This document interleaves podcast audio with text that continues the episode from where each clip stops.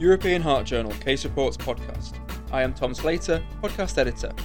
Today, I will be discussing a case report by Yuki Hasegawa, Daisuke Izumi, Takeshi Kashimura, and Toru Minamino in the Department of Cardiovascular Biology and Medicine, Niigata University, Japan, entitled Life Threatening Ventricular Arrhythmia and Left Ventricular Dysfunction associated with anti-mitochondrial antibody positive myositis. Anti-mitochondrial M2 antibodies are autoantibodies most commonly known for their relation to primary biliary cirrhosis, but are also associated with myositis. Anti-mitochondrial antibody positive myositis is reported to be a latent inflammatory myopathy characterized by skeletal muscle atrophy, chronic progression of respiratory muscle disorders, and cardiac complications. Supraventricular arrhythmias are frequently reported in patients with AMA positive myositis, however, the detailed clinical course of cardiac complications remains unclear. A 47 year old man presented with shortness of breath on exertion in April 2014. He had undergone catheter ablation for atrial flutter two years previously. He had also undergone dual chamber pacemaker implantation six months previously for symptomatic sinus arrest. Electrocardiography prior to pacemaker implantation showed first degree atrioventricular block, left axis deviation, and poor R wave progression in leads V1 to V4. His admission ECG showed a pace rhythm at 70 beats per minute, and he was normotensive. Chest X ray revealed cardiac dilatation only, and echocardiography demonstrated a dilated left ventricular cavity and global hypokinesis with an LV ejection fraction of 30%. Blood test revealed increased BNP and cardiac enzymes. Manual muscle testing revealed mild muscle weakness in the bilateral iliopsoas muscles, however, his needle electromyography findings were normal. Anti mitochondrial M2 antibodies were detected, and his aspartate transaminase level was elevated. However, his alanine transaminase and bilirubin levels were normal. Liver biopsy showed no findings of primary biliary cirrhosis. Coronary angiography showed no significant stenosis. Right ventricular endomyocardial biopsy revealed interstitial fibrosis with sparse CD3 positive T cells. Electron microscopy revealed marked mitochondrial degeneration. FDG PET CT showed abnormal circumferential accumulation of FDG in the left ventricular myocardium, including the papillary muscles. There was no FDG accumulation in the lymph nodes. Accordingly, we diagnosed the patient with cardiomyopathy associated with AMA positive myositis. Steroid therapy was proposed, however, the patient declined it. Optimal medical therapy for LV dysfunction was initiated with a beta blocker, an angiotensin converting enzyme inhibitor, and an aldosterone antagonist. A cardiac resynchronization therapy defibrillator was implanted due to concerns about deterioration of the cardiac function due to the coexistence of a reduced LV ejection fraction and frequent right ventricular pacing. Thereafter, the patient's CK, CKMB, and troponin T levels remained high, and the LV ejection fraction did not improve.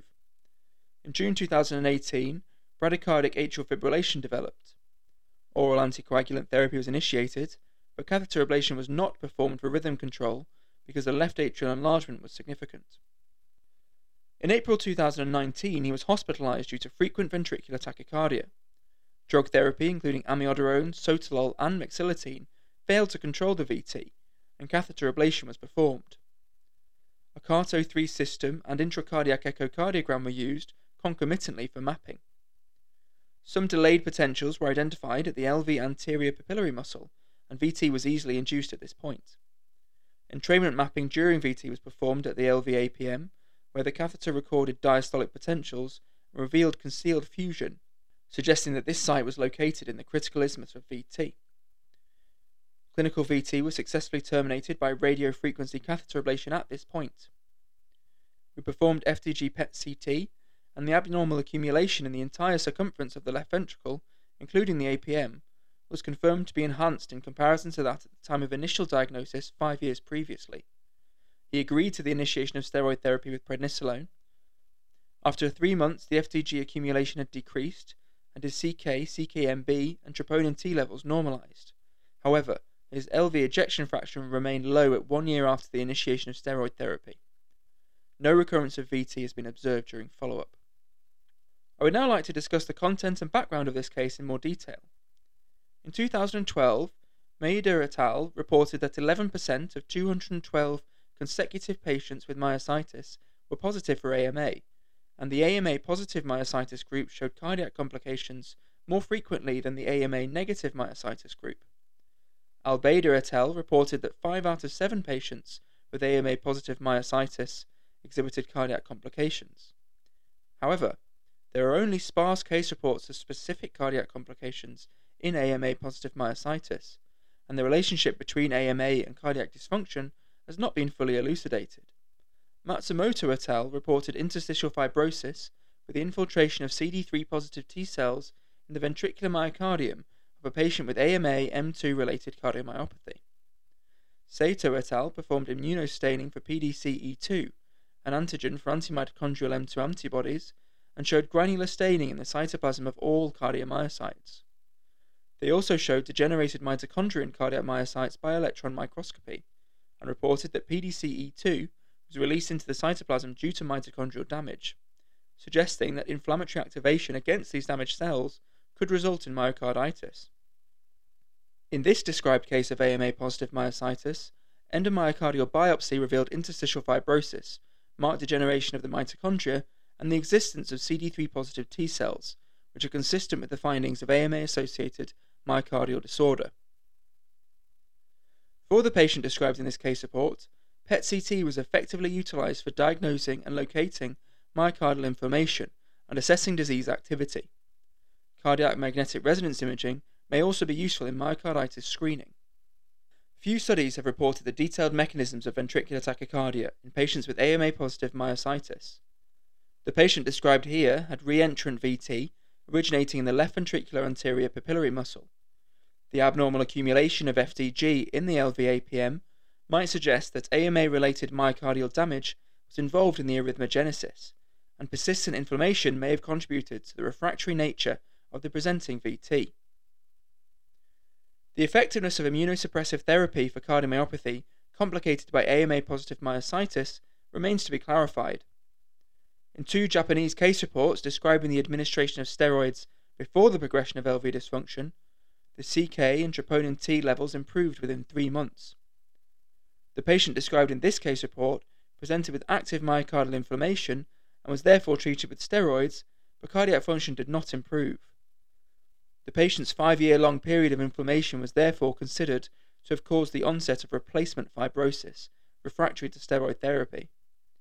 In addition, conventional therapies for heart failure may not be effective without early immunosuppressive therapy.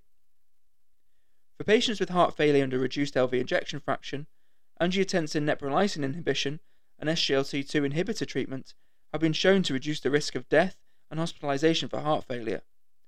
Since these drugs have recently been improved in Japan, the authors are hopeful to consider their use in this patient.